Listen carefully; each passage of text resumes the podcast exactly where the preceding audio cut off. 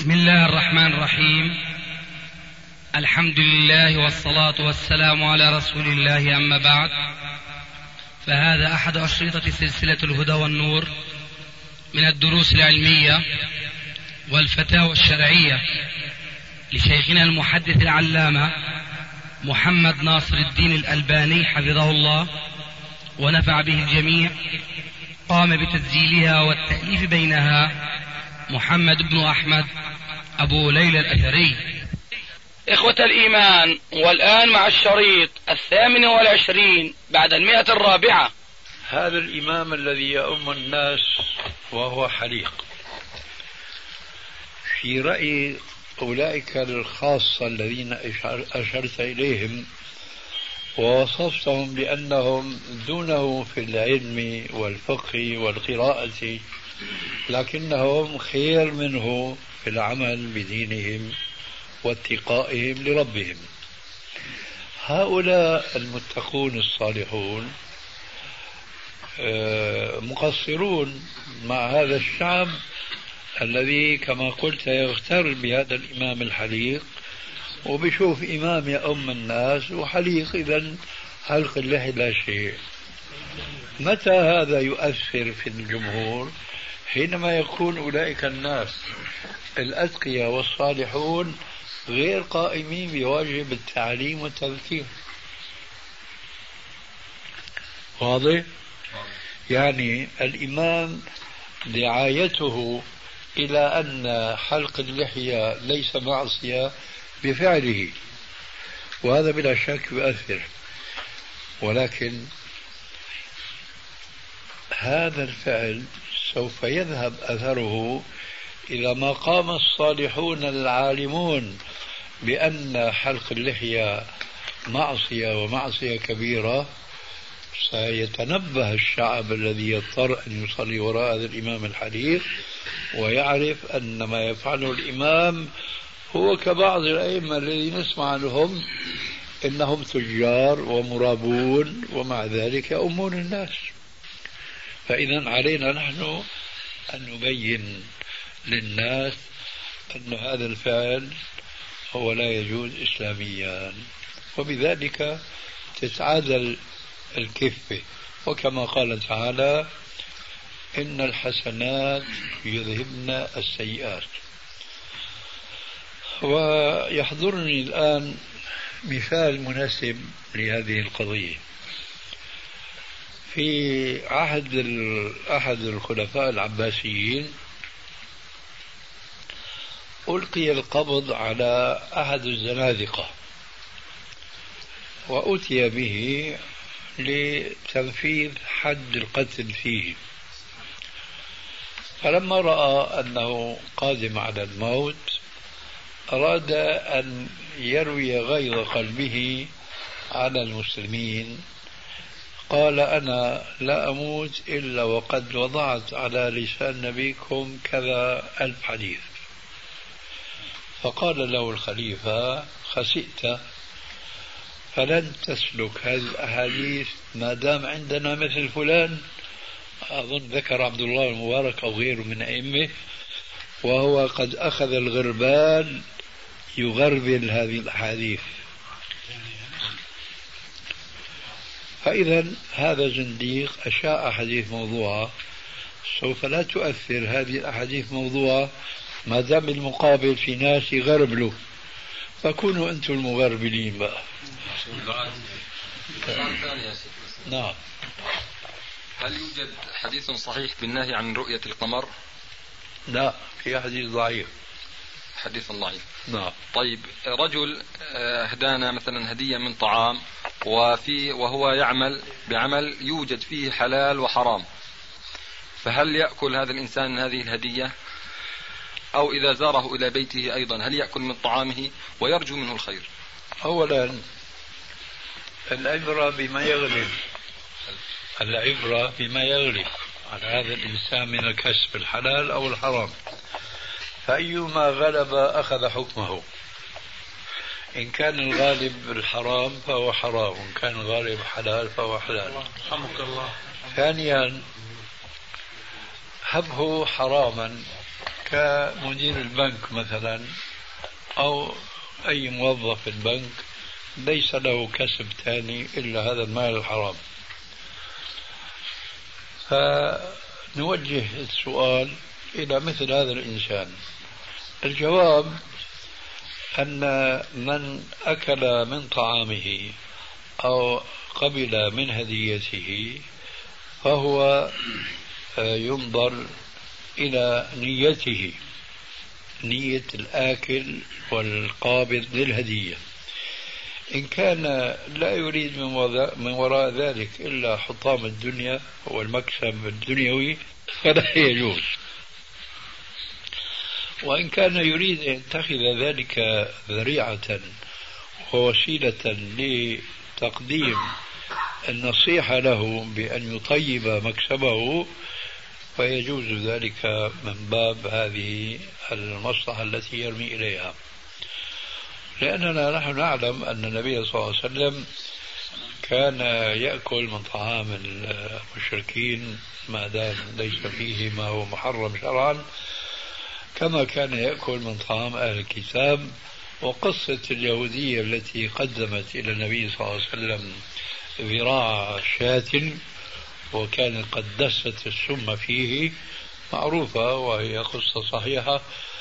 فما تنزه النبي صلى الله عليه وسلم من أن يأكل من طعام هذه اليهودية. فإذا المسلم إذا أكل من طعام من كان مكسبه حراما وكان يبتغي من وراء ذلك ليس المال وإنما التقرب إلى هذا الإنسان ليقرب إليه الأمر بالمعروف والنهي عن المنكر. سؤال آخر شيخ خلاص. خلاص طيب. أحد الإخوة كلفني بسؤال من الإمارات اتصل وهو السؤال كالآتي. آه، ذهب هو وأخ له إلى بيت أحد أقاربهم فهذا أخوه غير ملتزم.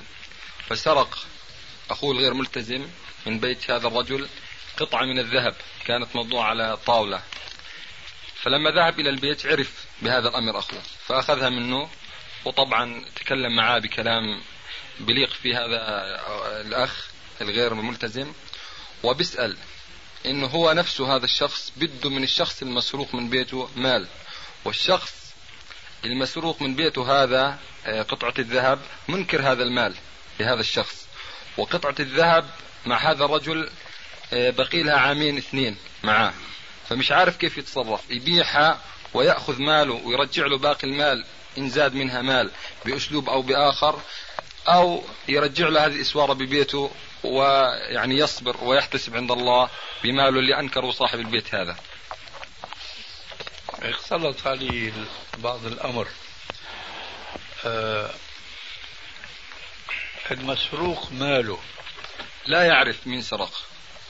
له إياه إذا إذا مين اللي يتكلم معه كلاما يليق ب اثنين إخوان ذهبوا لبيت قريب لهم أوه. فأخ يصلي ونحسب على خير والأخ الثاني لا يصلي طيب. وعادوا إلى عادات سيئة من هذه العادات السيئة أنه وجد قطع ذهب على الطاولة محطوطة في بيت هذا القريب أخذها طيب. لما ذهبوا للبيت أخذ بعلم أخوه؟ لا ما يعرف أخوه. هذا أخوه ما يعرف هم بالبيت. مع أنه كانوا مع بعض. آه كانوا مع بعض ولكن لا يعرف. أسلوب أخذها طيب. لما ذهبوا للبيت فالجماعة طبعا صاروا يدوروا على قطعة الذهب. حكوا لهم كذا. عرف إنه أخوه اللي أخذها. له عهد أخوه يعني بسرقات. فتوصل إنه أخوه اللي أخذها. فأخذها منه وكلموا كلام بليق فيه طبعا. والأخ هذا اللي بيصلي في له مصاري على نفس اللي أخذ قطعة الذهب من السارق. نعم. من أخوه السارق. أيوه. له عند صاحب الذهب. مال دين دين مثلا. نعم. وهذا الرجل آه منكر. آه الدين اللي بده إياه منه هذا الرجل. فبقول هذا الرجل هل أنا أبيع قطعة الذهب هذه وأخذ حقي منها وأرجع له الباقي بأسلوب أو بآخر يوصل ولا أرجع له قطعة الذهب ببيته أزوره أحطه في أي مكان وأخرج وأحتسب اجري عند الله في هذا المال اللي ينكره هذا الرجل. هنا نورد نحن عادة أمام مثل هذا الجواب قوله عليه الصلاة والسلام أد الأمانة إلى من ائتمنك ولا تخن من خانك السارق أخو الدائن. لو كان السارق نفسه بده مثل ذلك الحق الذي ذكرته عن أخيه. يسرق هذه القطعة الذهبية بدعوى أنه هو له حق عند المسروق منه وهو منكره. لا يجوز له أن يقابل آه إنكار المسروق منه بسرقة ماله لأن هذا خلاف الحديث المذكور آنفا. أدي الأمانة إلى من ائتمنك ولا تخن من خانك. الواقع هنا السارق ليس هو الدائن وإنما أخو هذا السارق. فهو تكلم كما قلت بما يليق بالسارق ولكن أخشى أن يقع في مثل ما وقع السارق لأنه إذا سرق سارق مالا ما أو بضاعة ما كما يقع الآن في الكويت مع الأسف وصار هناك سوق نافقة في بغداد وفي الكويت ربما تباع الحاجات بأبخس الأثمان. فإذا عرف أن حاجة ما هي مسروقة فاشتراها إنسان بثمن فيكون هو شريك السارق إذا ما عرف أن هذا المال مسروق. فهنا هذا المثال أو هذه الصورة تنطبق تماما على هذا الأخ الذي أنب أخاه السارق على سرقته ثم هو أخذ ما سرق لقمة سائغة فهو شريكه في السرقة والحالة هذه ولا يشفع له ولا يبرر له سرقته. أن له حقا عند المسروق منه. لا يشفع له هذا. كما قلنا لو كان السارق الأول له حق فما يجوز أن يصل إلى الحق المهضوم بطريقة مخالفة للشريعة. لأنه الغاية لا تبرر الوسيلة. هذه قاعدة ليست قاعدة مسلمة وإنما هي قاعدة كافرة. هذا شيء. وهذا كله يقال فيما لو كان عند الرجل الثاني الذي أخذ الذهبية القطعة الذهبية من أخيه لو كان عنده دليل شرعي أن فلان آه، بده منه هذا حق. لكن ما هي إلا مجرد دعوة منه. ولو أننا فتحنا مثل هذا الباب كل ما واحد ادعى أنه له حق عند فلان فهو بلف وبدور عليه وبيأخذ الحق بتمامه بدون زيادة لكن خلسة منه لاضطربت الأمور تماما. لأنه نحن نعلم أنه ليس مجرد ما يدعي إنسان على زيد من الناس أن له حقا عليه ثبت هذا الحق. صح؟ لابد من إقامة البرهان والدليل والإتيان بشهود كما هو معلوم. إيه هنا لا يوجد شيء من ذلك سوى أنه هو بالداعي. قد يكون هذا هذه الدعوة إما تكون في أحسن الاحتمالات هو واهب ويمكن هذاك دفع الحق. أو يكون الحق اللي بيدعيه أقل بكثير مما يدعي إلى آخره. ولهذا فلا يجوز لهذا الأخ أن يفعل ما كان قادما عليه وعليه أن يعيد هذه القطعة الذهبية إلى المسروق منه وأن يذكره بأني ما عاملتك بما عاملتني به اتقاء لمخالفة الشريعة. ويذكر له هذا الحديث. ولعل في هذا التذكير تحريكا له بأن يقدم إليه حقه المهضوم ولكنه يخشى المشاكل. فيقول إني أريد أن أعيدها له ان أردت أن أعيدها له أعيدها له بطريقة يعني طيبة تكون. حتى ما يعني يشك في أنا يقول هو. معلش معلش بأي طريقة المهم أن يرجع الحق إلى اهله واختيار الطريقة هذا أمر ضروري. طيب يا شيخ ما هي الطريقة الشرعية لأخذ المال المنكر؟ ما في غير إن وقع بيد هذا الرجل ما في غير إقامة الدعوة عند من يحكم بما أنزل الله بالشرع. وإن لم يحكم له بالشرع ووقع بيد هذا الدائن. ما رجعنا لنفس الموضوع. رجعنا لنفس الموضوع. لا وقع بيده بأسلوب شرعي يعني مش بأسلوب سرقة. كيف؟ يعني مثلا إنسان آه، يعني الدائن من إنسان عشرة دنانير. وهذا الإنسان بعد مدة أنكر العشرة دنانير. ووقع في إيد هذا الإنسان الدائن آه، مبلغ لهذا الإنسان أو أكثر منه. فهل يأخذ حقه ويرجع له الحق الثاني؟ هي بارك الله فيك. هي هي أدي الأمانة إلى من ائتمنك. ولا تخن من خانك. هل عشر دنانير اللي وقعوا في يد الدائن المهضوم والمنكر حقه؟ ماشي؟ نعم. أفترض إنه ما له حق عند ذاك الرجل. فماذا يجب عليه لما وقعت هذه العشر دنانير في يده؟ ظاهر الحديث إنه رجح لل هذا هو. لذلك بقول هي هي القضية. نعم. الصورة السؤال الثالث آه، في قول النبي عليه الصلاة والسلام صلاة الليل والنهار مثنى مثنى. ثم إنه عليه الصلاة والسلام من فعله جمع الوتر أربعا أربعا كما في الحديث. جواز؟ لبيان الجواز. لبيان الجواز. آه هذه الأربع فيها تشهد في كل ركعتين؟ لا. فيها تشهد في الركعة الأخيرة. الركعة الرابعة. الرابعة إيه. طيب صلاة النهار يرد عليه هذا الجواز أم يبقى ذاك الجواز في صلاة الليل فقط؟ آه في صلاة النهار آه في هناك بعض الأحاديث لكن في في ظني أنها من حيث السند ما ثبت أنه كان يسلم بين كل ركعتين. آه، أو لا يجب أن نقول العكس.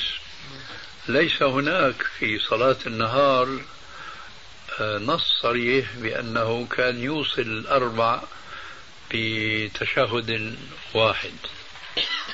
لا يوجد عندنا مثل هذا النص. حينئذ يمكن أن يلحق إلحاقا وقياسا وليس نصا لأنه معروف في قيام الليل أنه كان يسلم على رأس كل ركعتين وكان أيضا لا يتشهد إلا تشهد واحد. فحينما يأتي هذا الحديث الذي تسأل عنه صلاة الليل والنهار مثنى مثنى يتبادر إلى الذهن يعني ركعتين ركعتين بسلامين. لكن ما دام جاء في صلاة الليل جواز المواصلة والاقتصار على تشهد واحد ولا يوجد هناك شيء يمنعنا بالنسبة لصلاة النهار فيمكننا أن نتوسع في صلاة النهار مثل ما توسعنا في صلاة الليل في صلاة الليل نصا وفي صلاة النهار قياسا وإلحاقا. هنا الكيفيات يعني كيفية العبادة يجوز فيها القياس كذلك يعني لا هو الكيفيات آه، ما في ضرورة استعمال القياس فيها. لولا شيء واحد هنا وهو جريان عمل المسلمين. على هذا الذي قلنا نحن قياسا. عمل المسلمين له قيمة له قدر كبير جدا حيث يوضح بعض الأمور التي قد تكون غامضة بالنسبة لبعض النصوص. حتى لو لم يكن هناك نص يمكن أن يقاس عليه أو أن يلحق به. فجريان عمل المسلمين بهذا الشيء الذي نقول نحن يجوز قياسا يكفي استدلالا عادة. فكيف إذا انضم إليه القياس؟ شيخنا يعني الحديث الأعمى الذي قال كان يصلي أربعا قبل الظهر يعني عموم الذي يعني هنا عمل جريان عمل المسلمين. من هم المسلمين؟ يعني الذين يعني السلف الأول. سلف وبعدهم الخلف. يعني خلفا عن سلف. خلفا عن سلف. أهلا وسهلا. هناك شيخنا أسئلة من بعض الناس في ورقة. آه، يقول السائل امرأة حامل هل يجوز لها أن تجمع بين الصلوات لعذر أحيانا؟ هذا جوابه بالمبدأ العام وهو إذا وجد الحرج وجد الجمع لم يوجد لا يوجد. نعم. جزاك الله خير. السؤال الثاني أشبه بال يعني فيه لغز شوي. أو هكذا فهمت. يقول السائل هل يجوز لرجل أن يصلي وهو جالس لبعض الآلام في الركب وهو بنفس الوقت يستطيع أن يصعد مئة درجة ولا يستطيع أن ينزل خمس درجات؟ ولا يستطيع أن, أن ينزل, ينزل خمس درجات. آه. بدون ما نتعمق في تصور الصورة التي قلت عنها أنها تشبه اللغز سنقول صلي قائما فإن لم تستطع فقاعدا. فإن لم تستطع فعلى جنب. إن كان يستطيع أن يصلي قائما فلا يجوز أن يصلي جالسا. وشو بيهمنا بقى نحن نفهم درجة ولا خمس درجات؟ صح. يعني هو أدرى بنفسه. بل الإنسان على نفسه. لأنه هذا الصعود النزول. الأصحاء ما بيقدروا يشعروا بالفرق بين الصعود والنزول. أنا شخصيا مثلا النزول أهون علي من الصعود بالنسبة للركب نعم. لكن قد يكون شخص آخر. على العكس من ذلك. ولذلك فلماذا نحن نحشر أنفسنا في فهم دقائق أمور تختلف فيها قدرات الناس لكننا نجيب القاعدة التي. أراحنا الشارع الحكيم بها وهو صلي قائما. فإن لم تستطع فقاعدا. وإلا فلا جنب بارك الله فيك في السؤال الثالث أستاذي. يقول رجل عليه صيام عليه صيام كفارة آه، للقتل يعني كفارة القتل. إيه. هل له أجر على هذا الصيام أولا؟ ثم يعني قصده أجر على ليس أجر الوجوب وإنما أجر زائد يعني بحكم الامتثال أو شيء من هذا. ثم هل يجوز له أن يجمع بالنية كفارة هذا الصيام مع مع يوم الاثنين مثلا؟ أن يقول هذا يوم الاثنين فينوي الفضل الوارد. بالنسبة للشطر الأول من السؤال طبعا له ثواب. له ثواب. كل عبادة يقوم فيها المسلم ولو كان كفارة. يا سلام. له ثواب عليها. أما بالنسبة للشطر الثاني فهي داخلة في مسائل طالما كررناها الرجل يدخل مثلا المسجد فيريد أن يصلي سنة الوضوء وتحية المسجد. فيجوز له أن يجمع نيتين لكن أفضل أن يعطي لكل نية عملها. وهذا هنا كذلك. نعم. جزاك الله خير. وإياك. يقول شيخنا السؤال الأخير وهو الرابع. امرأة عليها دين صيام في فترة نفاس. قبل عشر سنوات فماذا تفعل؟ تقضي. تقضي. أي نعم. وجزاك الله خيرا. وإياك. شيخ في سؤال بالنسبة للكافر كفر عملي علمنا من الحديث الذي رواه البخاري في صحيحه أنه يدخل الجنة في قصة الذي أوصى بتحريقه ثم نثر سكنه. فيعني الكافر كفر اعتقادي. هل يت... هل هناك يعني إيه إمكانية في دخوله الجنة؟ لا. جزاك الله خير. إنها محرمة على الكافرين بنص القرآن الكريم. أقصد يعني هنا كفر اعتقادي. أي نعم. جزاك الله خير. شيخنا حفظك الله بالنسبة لحديث فاغسلوه سبع مرات السبعة بالتراب. في لفظ آخر إذا ولغ الكلب في الإناء فاغسلوه سبع مرار. والثامنة عفروه بالتراب. بالنسبة لقضية السبع يعني سبع مرار والثامنة إيش يعني هاي توجيهها الله يسلمك. يعني يجوز الوجهان ولا؟ بالنسبة كلمتك الأخيرة. أيها. بالنسبة لإيش؟ يعني عدد مرة سبعة مرة ثمان مرات. فهل هذا يعني هذا فهم من أول كلامك. أي نعم. في سؤال غير هذا في كلامك؟ لا ما في إلا هذا الجواب يؤخذ بالزائد فالزائد. نعم. وردت ويبدو أنه هي اللي سألت عنها. لو قال هل يجوز الوجهان فقولكم يؤخذ بالزائد في الزائد كأني أفهم أنه يعني لا يجيز الوجهين وإنما يجيز الوجه الزائد. هو كذلك. نعم. جزاك الله خيرا. نعم. افتح التلفون اجى الأمر هلا طيب بنشتغل نتسبب. مع إنه هذا له أولوية التلفون لا والله صادق. أحسنت الله. إخوة الإيمان والآن مع جلسة ثانية. هذا من العراق. نعم والنامس وقريبا سيعود. أما أنت عنا دائما. ماشي. بسم الله. والصلاة والسلام على حبيب محمد رسول الله. عليه الصلاة والسلام. أما بعد السلام عليكم ورحمة الله وبركاته. إنا نحبك في الله يا شيخنا الفاضل ونرجو من الله العزيز الحكيم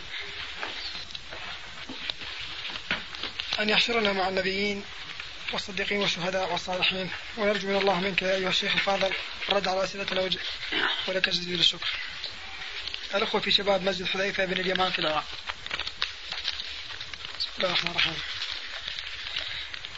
إذا قرأ الإمام ما تيسر له من القرآن في الصلاة الجهرية وانتهى إلى آية السجدة وأراد الركوع فهل عليه أن يسجد للتلاوة ثم يركع أم يركع مباشرة؟ إذا أراد أن يأتي بالسنة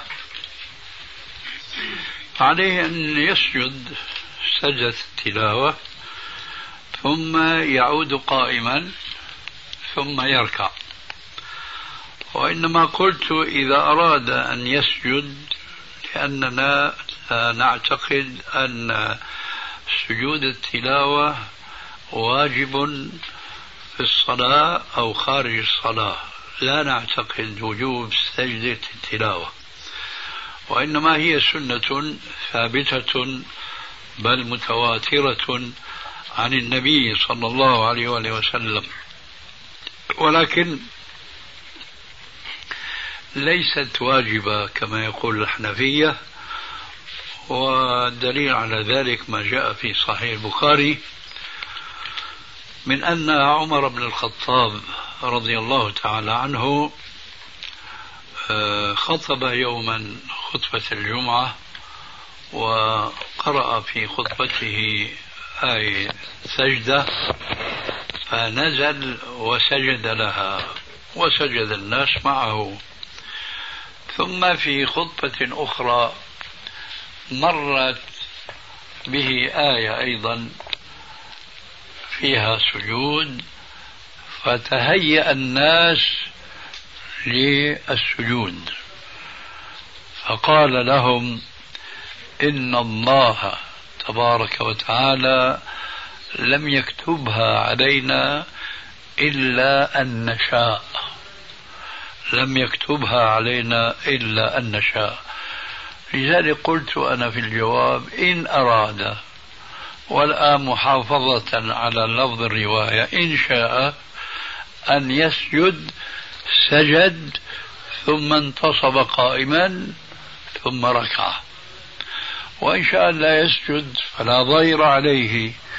وبخاصة إذا كانت قراءة الآية آية السجدة في صلاة أقول وبخاصة إذا كانت التلاوة في صلاة سرية تلا فيها آية السجدة فقد يكون الأولى في بعض الأحيان ألا يسجدها لأنها تعمل آه، خلاف في أذهان الناس وهم لا يعلمون. لذلك قلت أنا في الجواب إن أراد والآن محافظة على لفظ الرواية إن شاء أن يسجد سجد ثم انتصب قائما ثم ركع. وإن شاء لا يسجد فلا ضير عليه. وبخاصة إذا كانت قراءة الآية آية السجدة في صلاة أقول وبخاصة إذا كانت التلاوة في صلاة سرية تلا فيها آية السجدة فقد يكون الأولى في بعض الأحيان ألا يسجدها لأنها تعمل آه، خلاف في أذهان الناس وهم لا يعلمون. أما إذا كان يصلي في مسجد أهله يعرفهم شخصيا وأنهم على السنة وعندهم شيء من الفقه فإذا ما سجد سجدة التلاوة ولو في صلاة سرية لا يعمل شوشرة ولا يعمل خلاف فالسنة أن يسجدها غيره هل يشترط لسجود التلاوة وضوءا؟ هل ماذا؟ هل يشترط لسجود التلاوة وضوء؟ يعني أنت الآن آه، تسأل عن سجود التلاوة خارج الصلاة. نعم. فهل يجوز سجود التلاوة بدون وضوء؟ نعم هذا المقصود. أو هل يجب؟ نقول لا يجب ويجوز أن يسجد بدون وضوء بدون طهارة. لأن سجد التلاوة كأي ذكر من الأذكار يدور فيها الحكم المعروف وهو أن الأفضل أن يذكر الله وهو على طهر. ومن ذلك سبحان الله الحمد لله ولا إله إلا الله. من ذلك السجود سواء كان سجود تلاوة أو كان سجود شكر فهو الأفضل أن يكون على طهارة ولكن لا يجب ذلك عليه. فيجوز أن يسجد سجد التلاوة كما هو. أعني كما هو بدون طهارة. أعني كما هو بدون استقبال قبلة. أعني كما هو على مكان قد لا يكون طاهرا. في ثياب قد لا تكون طاهرة. وهكذا. لأنه كقولك سبحان الله. الله أكبر ونحو ذلك. إذا كنت تسمع القرآن ومرت آية السجدة فهل تسجد؟ سبق الجواب. إن سجدت فهو أفضل لك وهو سنة وإن تركت فلا إثم عليك. جزاكم الله خير. وإذا كنت واقفا فهل تسجد أن تجلس ثم تسجد؟ وإذا كنت جالسا فهل تسجد أن تقف ثم تسجد؟ إذا كنت واقفا تسجد فورا بدون جلوس. وإن كنت جالسا تسجد فورا بدون قيام ثم جلوس ثم سجود. واضح؟ واضح. جزاكم الله خير. هل تقرأ الفاتحة مع الإمام في الصلاة الجهرية؟ لا. لا نرى ذلك.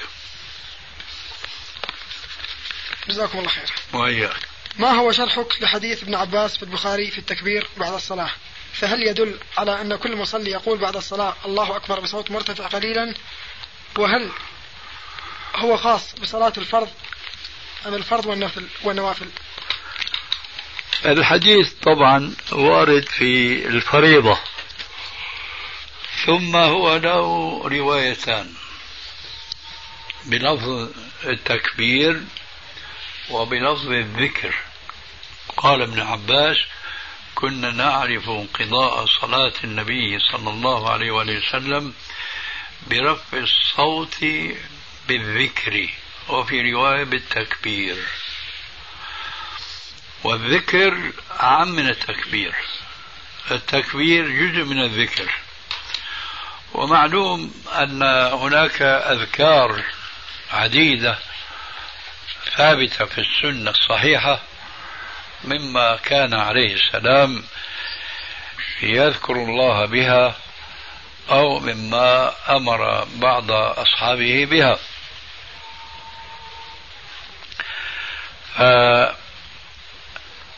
التكبير جزء من هذا الذكر والثابت في السنة أنه لا يجوز رفع الصوت بالذكر لما يترتب من وراء ذلك من التشويش. في صلاة العيد وصلاة الجنازة هل يشرع رفع اليد مع تكبيراتها؟ لا. لا يشرع. حديث. من صلى الفجر في جماعة ثم جلس يذكر الله حتى تشرق الشمس ثم يصلي ركعتين فهي له حجة وعمرة تامة تامة تامة. صحيح أم غير صحيح؟ صحيح. إذا أكمل الرجل صلاته ثم بعد ذلك تذكر أنه بغير وضوء هل يعيد الصلاة أم لا يعيدها؟ يعيد. إذا جاء رجل إلى الصلاة ووجد الناس في الركوع فهل عليه أن يكبر تكبيرتين؟ تكبيرة الإحرام وتكبيرة النزول إلى الركوع أم واحدة؟ تكبيرتان. إذا إذا حضر الرجل إذا حضر الرجل إلى الصلاة متأخرا وقد فاتته ركعتين ثم سلم مع الإمام وتكلم ثم قبل ثم قيل له أنك لم تتم صلاتك فهل عليه أن يعيدها أم يتم ما فاته؟ يتمها ويسجد سجدتي السهو. أفتى أحد المشايخ الثقات في بلدنا أن أذان الفجر في بلدنا آه، قبل وقته بعشرين دقيقة. آه، كيف؟ أفتى أحد المشايخ الثقات أن أذان الفجر في بلدنا قبل وقته بعشرين دقيقة. ففي هذه الحالة تكون صلاتنا قبل دخول الوقت فهل أصلي جماعة ثم نعيدها في البيت أو أصلي لوحدي في البيت ولا أذهب إلى المسجد؟ الأول تصلي مع الجماعة ثم تعيدها في دارك. إذا كان الأذان الثاني للفجر لا يحوي على التثويب الصلاة خير من النوم. ونحن في بلدنا أذان واحد فهل يقولها المؤذن أم يتركها؟ وإذا قالها هل جاء ببدعة؟ ما فهمت. إذا كان الأذان الثاني للفجر لا يحوي على التثويب الصلاة خير من النوم. ونحن في بلدنا أذان واحد. فهل يقولها المؤذن أم يتركها؟ وإذا قالها هل جاء ببدعة؟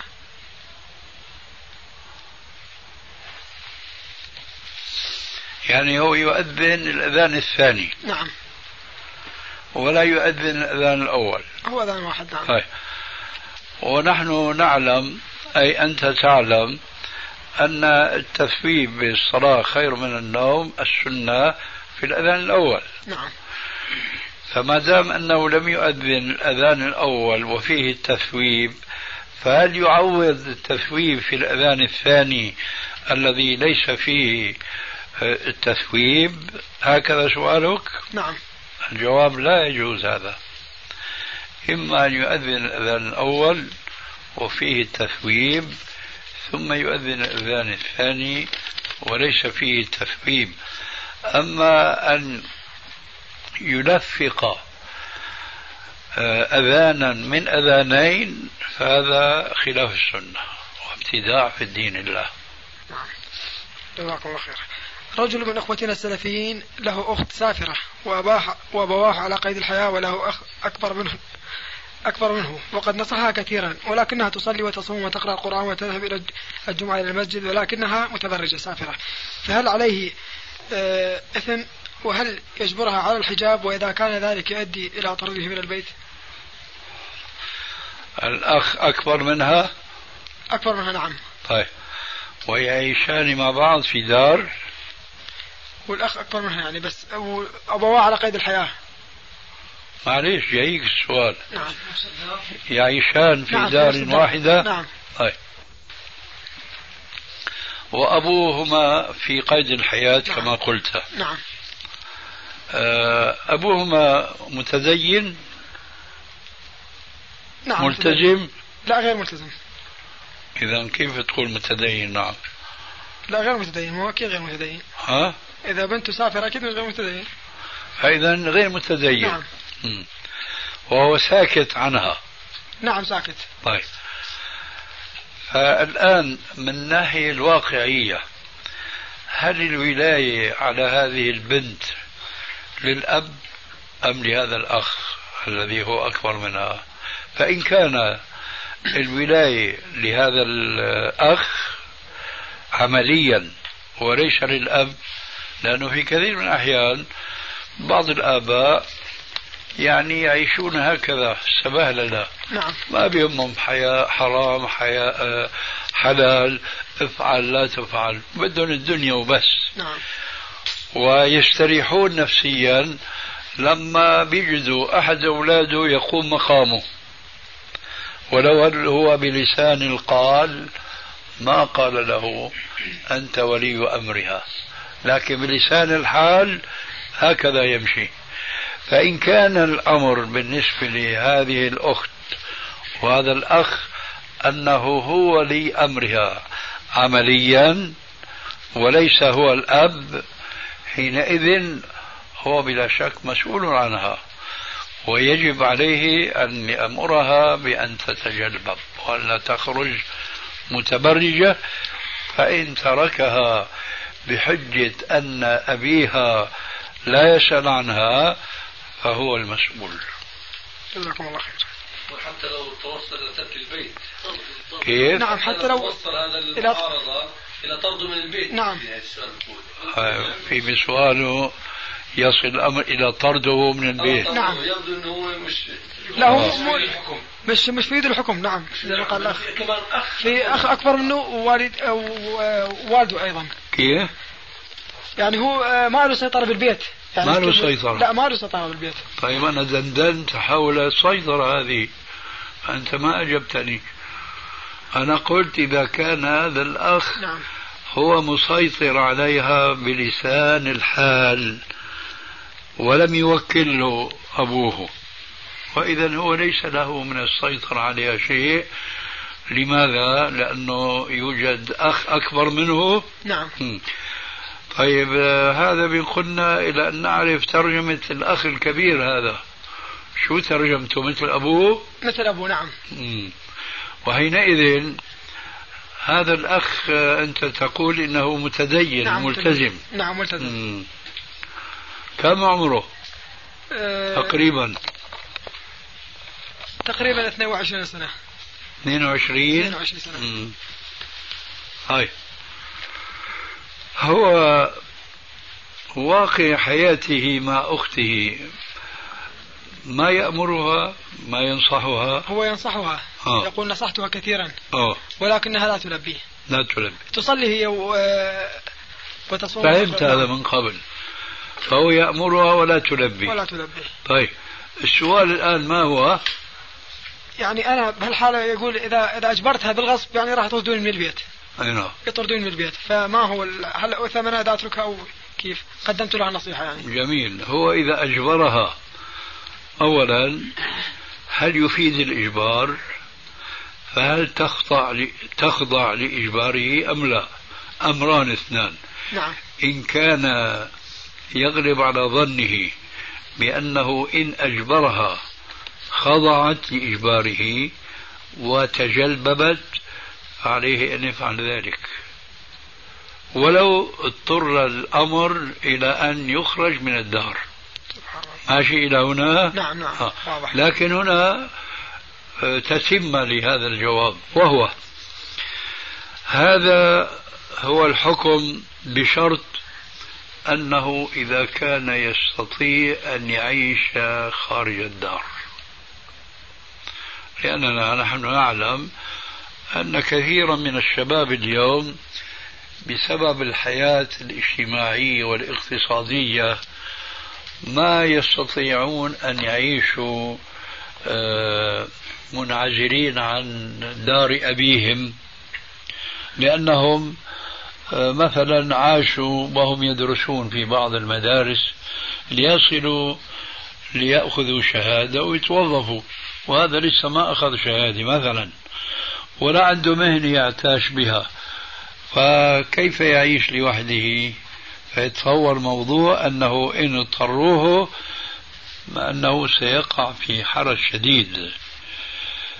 فإن غلب على ظنه أنه إن أمرها وأنها تستجيب له لكن هو سيقع في مشكلة لا قبل له بها حينئذ لا يضطرها ولا يجبرها.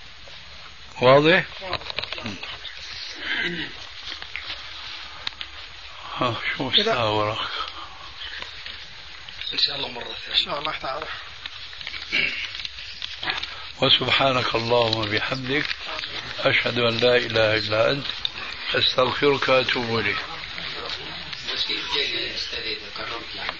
نعم. سؤال يعني هي الناس بيكون يقرأ القرآن. حاطط قرآن قدامه يقرأ فيه. بيجي آه، آية سجود يعني تلاوي. تلك سجد وسلم على اليمين والشمال. هل هذا من السنة؟ لا. ليس من السنة. ليس من السنة. انه يعني يجي يسلم على اليمين وعلى الشمال. لا يسلم مجرد يسجد بس بس طيب وبعدين في ناس من إخواننا مثل المساجد يوم الجمعة بأذن الأذان اللي هو الثاني تلك كلهم قاموا وهو كان معهم وصلوا سنه قبليه هل هذا ثبت عن عن السلف الصالح وعن رسول الله صلى الله عليه وسلم؟ ما لا أصل. السنة هذه القابليه ليس يعني لها أصل. هذا يعني يدل على جيلهم يعني. أي نعم. كلهم بوقف ما عدا أنا بغدي قاعد ولكن قبل الأذان بصلي ما شاء الله عشرة عشرين ركعتين بسلم قد نشاء ولكن عند الأذان بظل قاعد ما بقوم زيه تمام. طيب. الآن آه، أظن نعطي قليل من الوقت لإخواننا هؤلاء لأنه ما بقي عندنا أو انتهى الوقت. لكن نشوف آه، السؤال المهم الذي عندكم سؤال واحد ما هو؟ فضيلة الشيخ هناك في بلادنا نرى آه، في بلادنا آه، نعاني من مسألة الجيش أو التدريب العسكري. هل يجوز الدخول أم لا؟ علما بأن في حالة عدم الدخول سنعرض سنتعرض للأذى مع العلم أن الحاكم طاغوت فهل هو كافر أم لا؟ مع العلم أن عندنا آه، عند دخولنا للجيش يعني ذلك موالاة له. يعني إيش؟ موالاة له. هل يعني عند دخول الجيش يعتبر مولاة للطاغوت؟ يا أخي هذه المسألة نحن سئلنا عنها كثيرا من كل البلاد.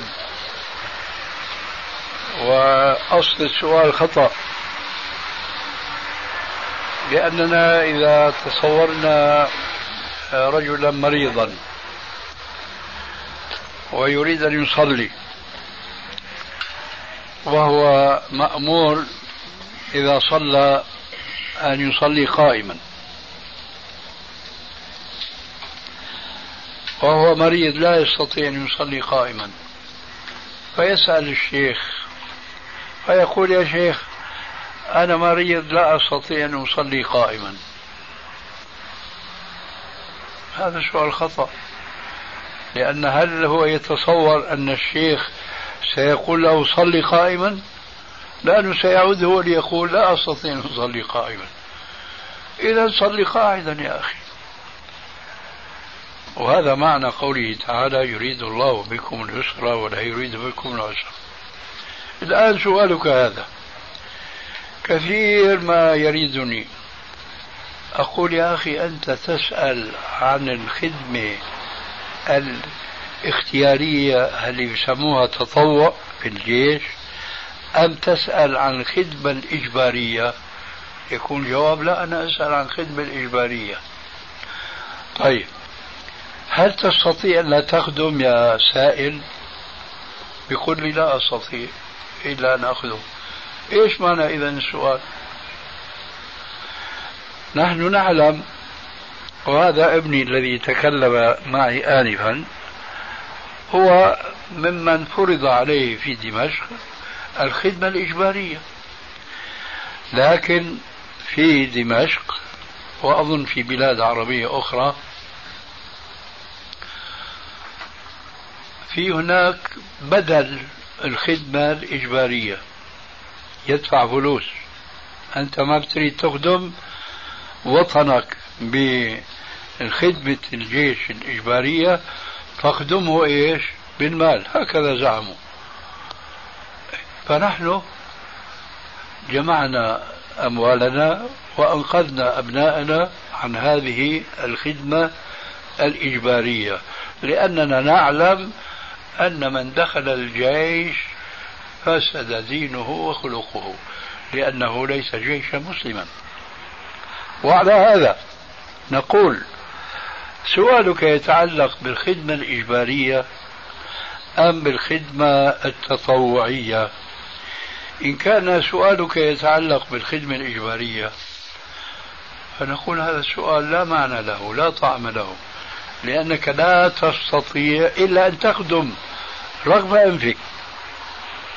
ولكن هناك مخرص قانوني في بعض البلاد كما ذكرت لكم آنفا وهو أن تشتري نفسك بالمال. تدفع لكن قد لا يكون هذا النظام قائما هنا. آه. فإذا يأتي حل آخر. هل تستطيع أن تهاجر من ذاك البلد إلى بلد إسلامي آخر؟ كما قلنا لذلك المسلم المقيم في أمريكا على مسمع منكم. هل تستطيع أن تهاجر من هذا البلد الذي سيرغمك على هذه الخدمة العسكرية الإجبارية والتي تفسد الدين والخلق؟ إما أن تكون مستطيعا فيقال لك هاجر. وإما أن لا تستطيع فأقول لك سؤالك غير وارد. لأن الله لا يكلف نفسا إلا وسعها. فهذا جوابي. فهل بقي عندك شيء فيما يتعلق بهذا السؤال؟ والجواب؟ هل انك تدفع رشوة مثلا كيف؟ للهروب من الشيء ما فهمته. يعني آه، تقريبا في من العلماء يعني جاز إنك تدفع رشوة لكي تهرب من الجيش مثلا. لا الرشوه لا يجوز. إما يعني شيء نظامي كما قلنا أما الرشوة فالرسول يقول عن الله الراشي والمرتشي. لكن خير من هذا أن تهاجر إلى بلد إسلامي آخر. فإن كان يا شيخ ما نحن كنا بنهاجروا معنا البلاد ليش كنت تبقى إن شاء الله؟ كيف؟ لو كنا كنا معنا بنهاجروا. معناها الإخوة يكونوا من الإخوة اللي غادي. بيفكر كل واحد بيهاجر. معناها الساحة تبقى فاضية غادي شكون؟